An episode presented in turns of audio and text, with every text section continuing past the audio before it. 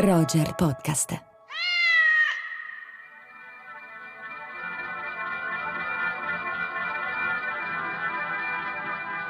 «19 luglio 2021.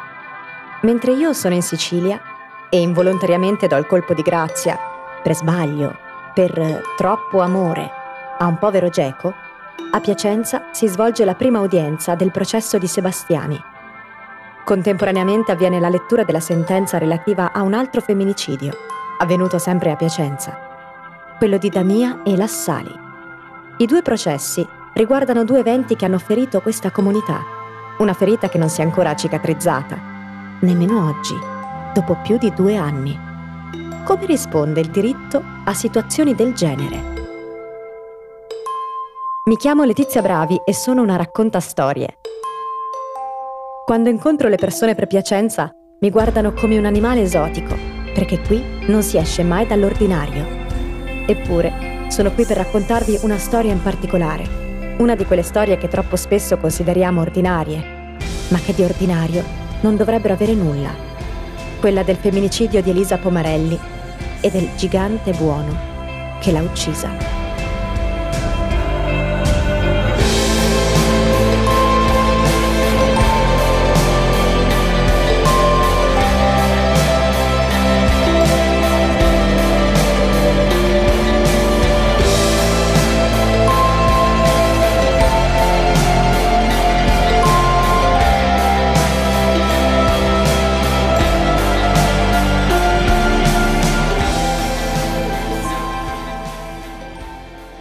Ripenso al femminicidio compiuto nel maggio 2019, quello in cui ha perso la vita Damia Lassali, e il cui corpo viene trovato l'8 maggio nella cucina dell'abitazione che condivideva con il marito, Abdelkrim Fukai, e i due figli a Borgonovo, in provincia di Piacenza. Penso a Damia Lassali e a Elisa Pomarelli. I due casi sono differenti. Le due vittime avevano età diverse, background diversi, Damia aveva tre figli, Elisa no. Eppure, queste due donne si troveranno vicine e simili per la loro fine violenta, a opera di uomini che conoscevano entrambe molto bene. Sono entrambe vittime, entrambe uccise a Piacenza. Damia aveva 45 anni, lavorava in Italia dal 2002, aveva una figlia di 22 anni all'epoca dei fatti, in Marocco, e due bimbi di 5 e 3 anni. Prima di sposare Fukai, aveva avuto la figlia più grande con il primo marito. Damia era dipendente nella vetreria di Borgonovo, in provincia di Piacenza, e i suoi familiari abitavano a Castel San Giovanni. La sorella racconta come Damia volesse comprare una casa vicino al mare, in Marocco. Di come lei avesse già versato una caparra e dei soldi da parte per continuare a pagare. La relazione con il marito non appare distesa e tranquilla Tokai si prendeva cura dei figli, era un uomo riservato, non lavorava, ma diceva che prima o poi l'avrebbe fatto, magari dopo aver imparato meglio l'italiano. Uno dei fratelli di Damia parla di come Fukai volesse isolare la moglie dalla famiglia e già, a causa della loro relazione, si erano interrotti i rapporti tra Damia e la sorella Nezza, che ha poi adottato i bambini orfani di madre. L'epilogo della vicenda è infatti tristemente noto. La coltellata alla gola ha ucciso Damia e Lassali, ma prima di quella fatale ce ne sono state altre, numerose. Lo rivela l'autopsia eseguita all'Istituto di Medicina Legale di Pavia sul corpo della 45enne marocchina uccisa a coltellate nella sua abitazione di Borgonovo. Le vite di queste due donne sono molto diverse. Diverse le professioni, le tradizioni, l'origine, il paese di residenza, le famiglie, le età. Eppure, un altro fattore in comune c'è. Entrambe avevano dimostrato la chiara volontà di allontanarsi almeno in parte dal rapporto che le legava ai loro aguzzini. Elisa, e forse anche Damia, avevano iniziato a dire di no, a capire che la propria strada iniziava lontano dalle attenzioni dell'amico e dai desideri di isolamento del marito. Volevano prendere aria e spazio propri, al di fuori dello schema io-te in cui si trovavano con i due uomini. E così avevano provato a cercare maggiore autonomia. Elisa spiegando a parole che forse era meglio non vedersi più così assiduamente, da mia, mettendo da parte del denaro per tornare in futuro a vivere in Marocco. Questo deve aver generato un cortocircuito nella testa dei due uomini.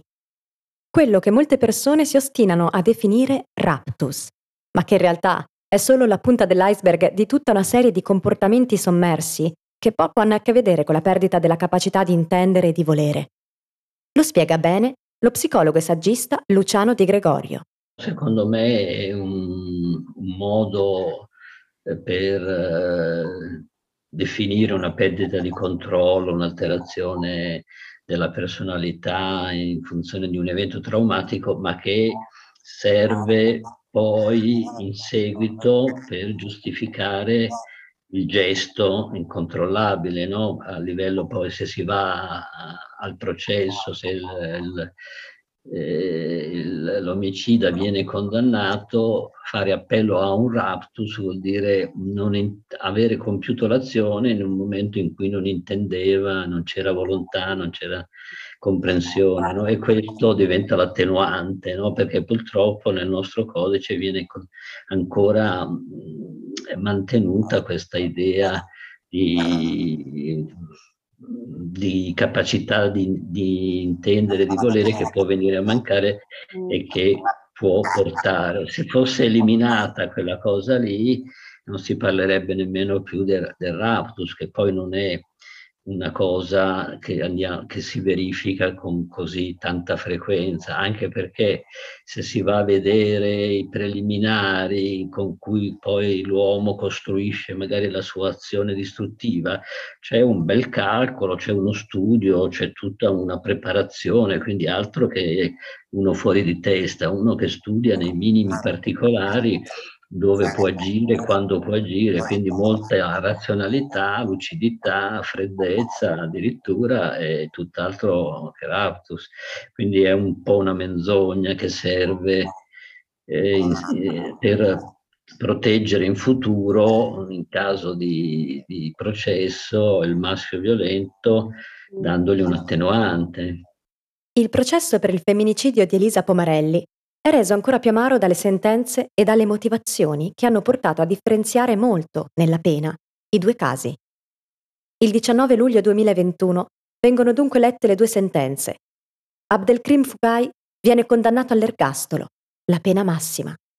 Massimo Sebastiani viene condannato a 20 anni di carcere con rito abbreviato. Com'è possibile? Continuo a chiedermi quando leggo la notizia. Due donne sono state uccise, due uomini sono colpevoli. E allora perché solo uno di questi è stato condannato all'ergastolo? L'avvocato di Fukai, Andrea Perini, quel giorno dichiara Mi sembra che la coincidenza di questi due eventi processuali dimostri una sperequazione. L'epilogo di entrambi ci fa vedere che i due riti consentono di avere trattamenti diversi, dando vita a una disuguaglianza. Ho fatto qualche domanda di pertinenza giuridica a Mauro Pontini, l'avvocato di Sebastiani. La prima premessa necessaria. Come funziona il rito abbreviato?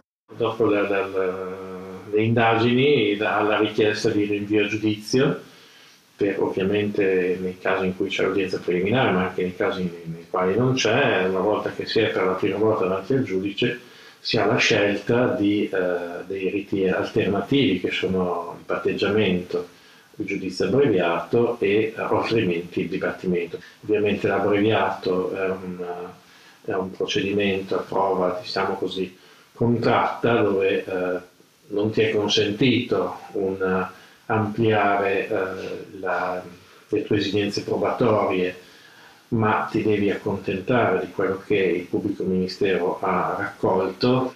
Se invece, eh, come nel caso di omicidio, il, il l'ipotesi di reato è aggravata, c'è il rischio di eh, avere ergastolo. Sebastiani aveva solo come aggravante la minorata difesa, quindi cioè? quell'aggravante non conduce all'ergastolo. Nel nostro caso minorata difesa che è stata riconosciuta anche in sentenza perché la ragazza sostanzialmente era mh, mm, minuta e quindi mm. c'era una, una disparità, diciamo così, fisica tra eh, Elisa e Sebastiani e poi eh, perché eh, è stato l'omicidio avvenuto in un luogo lontano dalle persone, lontano da luoghi frequentati e quindi lontano da una difesa della, delle persone che avrebbero, nel caso di, eh, che Elisa si fosse messa a urlare, a chiedere aiuto, sarebbero potuti intervenire. Tutti i motivi non sono stati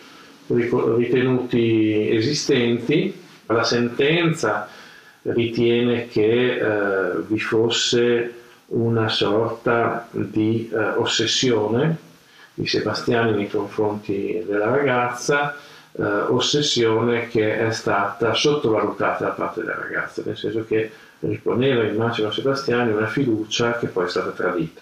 In che senso Elisa ha sottovalutato? Quindi viene colpevolizzata per la sua fiducia? Mm, buona vecchia Wikipedia, rischiarami un attimo la mente e toglimi il dubbio. Vittimizzazione secondaria. Che cos'è? Ecco, la colpevolizzazione della vittima consiste nel ritenere la vittima di un crimine o di altre sventure parzialmente o interamente responsabile di ciò che le è accaduto e spesso nell'indurre la vittima stessa ad autocolpevolizzarsi.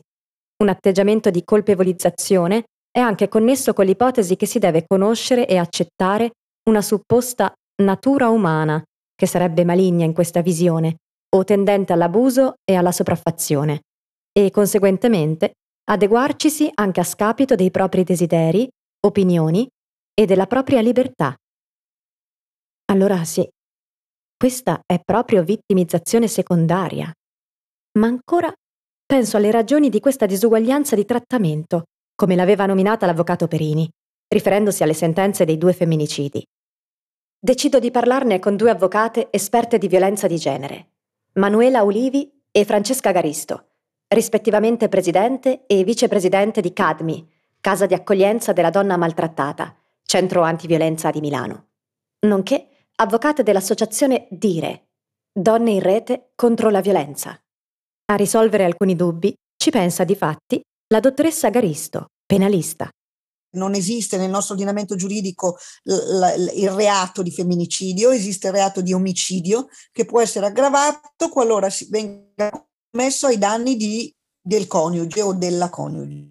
È un aggravante, ma non, comunque non viene definito femminicidio, non è un reato diverso dall'omicidio. Il femminicidio no, non esiste nel nostro ordinamento giuridico. Sicuramente la cosa che non è stata riconosciuta è la premeditazione e non è stata applicata l'aggravante che si applica nel caso ci sia una relazione, eh, una relazione familiare di, di, di, sicuramente di coniugio, cioè di moglie e marito, eh, non so se anche probabilmente anche nelle relazioni, nelle relazioni stabili, mh, sentimentali, viene applicata eh, questa aggravante. Nel loro caso l'aggravante non è applicabile perché non c'era, non solo non erano moglie e marito, ma non c'era nemmeno una relazione sentimentale tra i due. Garisto ritiene insomma questa sentenza complessivamente adeguata. Sì, perché gli è andato il massimo della pena, applicata la riduzione per il rito abbreviato. Quindi Mm, diciamo che più di questo non potevamo ottenere in primo grado. Mi sembra una sentenza abbastanza rispettosa della, della figura femminile di questa donna, di questa vittima. Non mi sembra che siano stati usati né giudizi né, né termini eh, poco rispettosi, quindi complessivamente sì, mi sembra una sentenza adeguata, sì. Tuttavia, resta il nocciolo della domanda, che mi pongo ovviamente da profana. Ha senso riconoscere l'aggravante solo in un caso, ovvero nel contesto della relazione stabile? Il giorno della lettura della sentenza, l'associazione Non Una di Meno di Piacenza protesta davanti al tribunale della città. Chiede che non esista più la possibilità del rito abbreviato per un caso di femminicidio. Anche Deborah, la sorella di Elisa, è ovviamente incredula. Sembra che vogliano dare un valore ad una vita una vita uh, rispetto ad un'altra. Cioè, magari se tu sei madre, se sei moglie, la tua vita vale di più rispetto a quando sei singolo, ok? Va bene, però comunque sono stata uccisa. Credo che con la, l'accettazione della, de, della, par, sì, della Costituzione della parte civile mm. del telefono rosa abbiano um, ammesso, cioè no, abbiano accettato il femminicidio perché lui voleva farlo apparire come una specie di omicidio ehm, a fini economici. E spesso diceva che comunque il motivo erano questioni economiche, in realtà erano era questioni affettive, tra virgolette, non riusciva ad accettare che lei se ne sarebbe potuta andare. Il telefono rosa, a cui fa riferimento Deborah, è il centro antiviolenza di Piacenza, che si è costituito per la prima volta dalla sua fondazione parte civile sia nel processo per il femminicidio di Damia e Lassali che in quello di Deborah Pomarelli. Abbiamo parlato dell'importanza di una corretta comunicazione in ambito giornalistico, ma quante volte le parole che leggiamo nei media sono le stesse che sentiamo anche nei nostri tribunali? Mi risponde Manuela Olivi. È senz'altro un problema culturale perché eh, come eh, si parla del femminicidio, della violenza, eccetera, questo può avere anche un'influenza su come poi si eh, vanno ad applicare le norme sulla, diciamo, attenzione che si presta alle dichiarazioni delle donne quando le donne non sono state ammazzate, possono parlare, possono denunciare e quindi questo ha sicuramente comportato un miglioramento da un certo punto di vista dell'attenzione anche giuridica alle problematiche anche se eh, ciò non toglie che pregiudizi nei confronti delle donne e a volte addirittura il fatto di parlarne tanto eh, crei degli, diciamo, quasi eh, istinti eh, di dire ma forse si sta esagerando. Invece non si esagera per nulla perché abbiamo svelato veramente un mondo che era coperto da eh, disattenzione, omissione, da non volontà di intervenire su un problema grossissimo che le donne vivono praticamente tutte quotidianamente. La legislazione sicuramente ha, eh, diciamo, si è arricchita e quindi sono state prestate maggiori attenzioni, è intervenuto il reato di stalking che prima non c'era e ci sono state anche eh, cioè gli ordini di misure cautelari, gli ordini di allontanamento che prima non c'erano specifici per questo tipo di problematiche, quindi direi che eh, dei passi avanti sono stati fatti. Poi non dimentichiamo la Convenzione di Istanbul ovviamente, che è del 2011, è entrata in vigore nel 2014 ratificata da, anche dall'Italia e che è una legge cornice di ehm, importanza notevole perché è una legge di carattere internazionale che quando entra nel nostro ordinamento ha un livello dal punto di vista del valore eh, appena sotto a quello della Costituzione. Quindi è importantissimo che le nostre norme, anche quelle più antiche, si adeguino a quello che la Convenzione di Istanbul prevede. Ma nonostante tutto questo, quello che noi giuriste affrontiamo tutti i giorni nelle aule di giustizia è la problematica di eh, mettere in pratica quello che queste norme eh, pronunciano, affermano. Nonostante il proliferare di avvocate e avvocati nella mia famiglia, e nonostante inizialmente da bambina ci pensassi, ma come pensavo a Doraemon o alla pallavolo, non ho mai studiato giurisprudenza. Prima di tutto sono troppo miope, non potrei mai leggere tutti quei codici. Secondo, mi porrebbe dei problemi etici non di poco conto, e io ho già l'insonnia così, figuriamoci ad avere sta responsabilità. Terzo, che vedevo di, ho questo tarlo delle storie, quindi eccoci qui. Sono dunque proprio i miei familiari, e adesso anche voi, tiè, a cuccarsi puntualmente i miei dubbi amletici in materia giuridica. Ovviamente, la domanda più gettonata, quella che chiunque rivolge a un avvocato o un'avvocata, è come si può difendere una persona che ha commesso un crimine efferato, mia sorella Serena, quando gliel'ho chiesto, mi ha risposto così. Non bisogna confondere il piano tecnico giuridico e il piano etico. Ogni soggetto sottoposto a indagini e o imputato ha diritto di essere assistito nel nostro ordinamento e questo è uno dei compiti dell'avvocatura.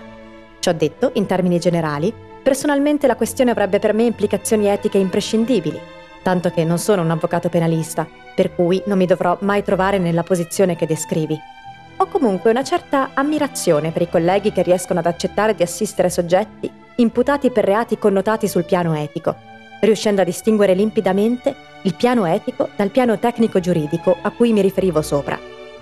Infine, nel nostro ordinamento vale il principio di rango costituzionale di presunzione di innocenza fino a condanna definitiva.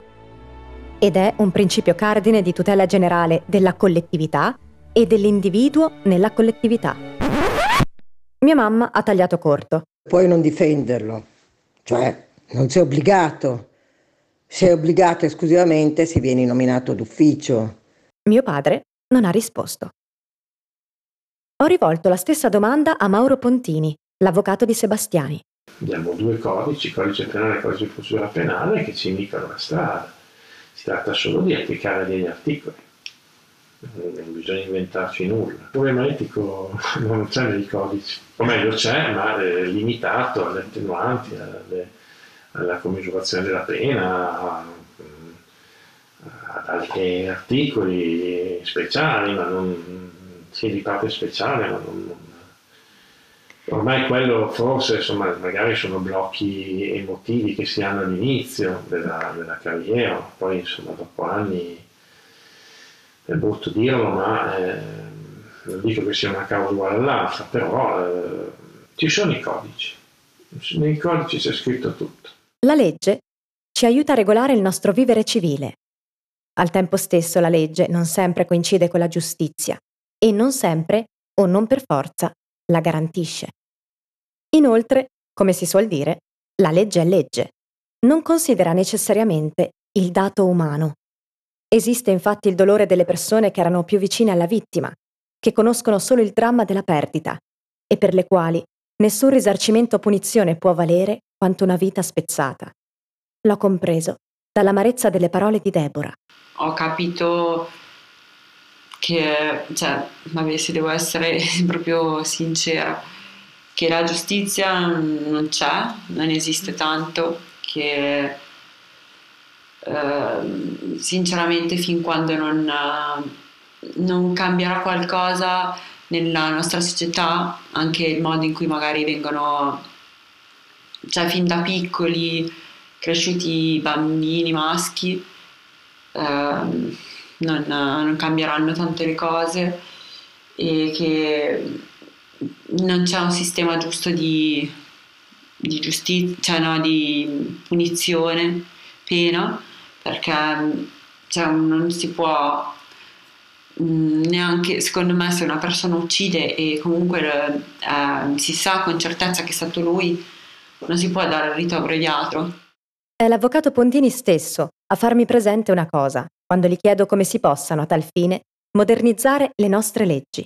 Il nostro codice penale è un codice penale del 1930 e quindi in piena era fascista ed è strano come un paese che diciamo pensa di essere democratico eh, viva ancora con un codice del genere. Diciamo che quel codice è stato fatto benissimo, eh, gli articoli che avevano, avevano un'impronta ovviamente di quell'epoca sono stati tutti eliminati, dichiarati incostituzionali, eccetera, eccetera. Per anche far capire che eh, lo studio che c'era stato dietro quel codice era stato uno studio importante, insomma i giuristi erano giuristi importanti che avevano portato alla, alla, proprio a questa codificazione. È ovvio che sono passati tanti anni, sono arrivati quasi 100 purtroppo eh, la classe politica che dovrebbe tradurre nelle leggi quello che è il cambiamento sociale eh, non è in grado, non è in grado, eh, ci si affida eh, ai singoli piuttosto che alla Corte Costituzionale eh, oppure cosa hanno fatto ultimamente? Si sono affidati all'Unione Europea. L'Unione Europea che attraverso direttive che vengono ovviamente riportate nel nostro ordinamento riescono ad introdurre quei cambiamenti che noi non riusciamo ad introdurre. Però sono cambiamenti diversi, nel senso che sono più portati dalla, da spinte dei paesi nord europei, da Germania, la Francia, eccetera. E noi eh, le subiamo. eh, noi possiamo fare ben poco. Se non si muovono a Roma, eh, bisogna mettersi lì e ci metteranno i catedratici, gli universitari, gli avvocati, i magistrati e si lavora. Non c'è, penso, questa volontà. I progressi nell'ambito della violenza di genere ci sono, ma sono stati fatti molto recentemente. Il delitto d'onore è stato reso anticostituzionale nell'81, quando pure si è abolito il matrimonio riparatore. 81, circa dieci anni prima che io nascessi. Solo dal 1996 lo stupro è considerato crimine contro la persona e non più contro la morale pubblica. 30 anni non sono nulla in termini di cambiamenti culturali. Dovranno passare molte generazioni 135 anni secondo il World Economic Forum, affinché possa realizzarsi la parità di genere e con essa, si spera, la fine del patriarcato. Perché come tutti i sistemi e come tutto nella natura e nella storia dell'umanità, ciò che ha avuto un inizio, prima o poi, finirà.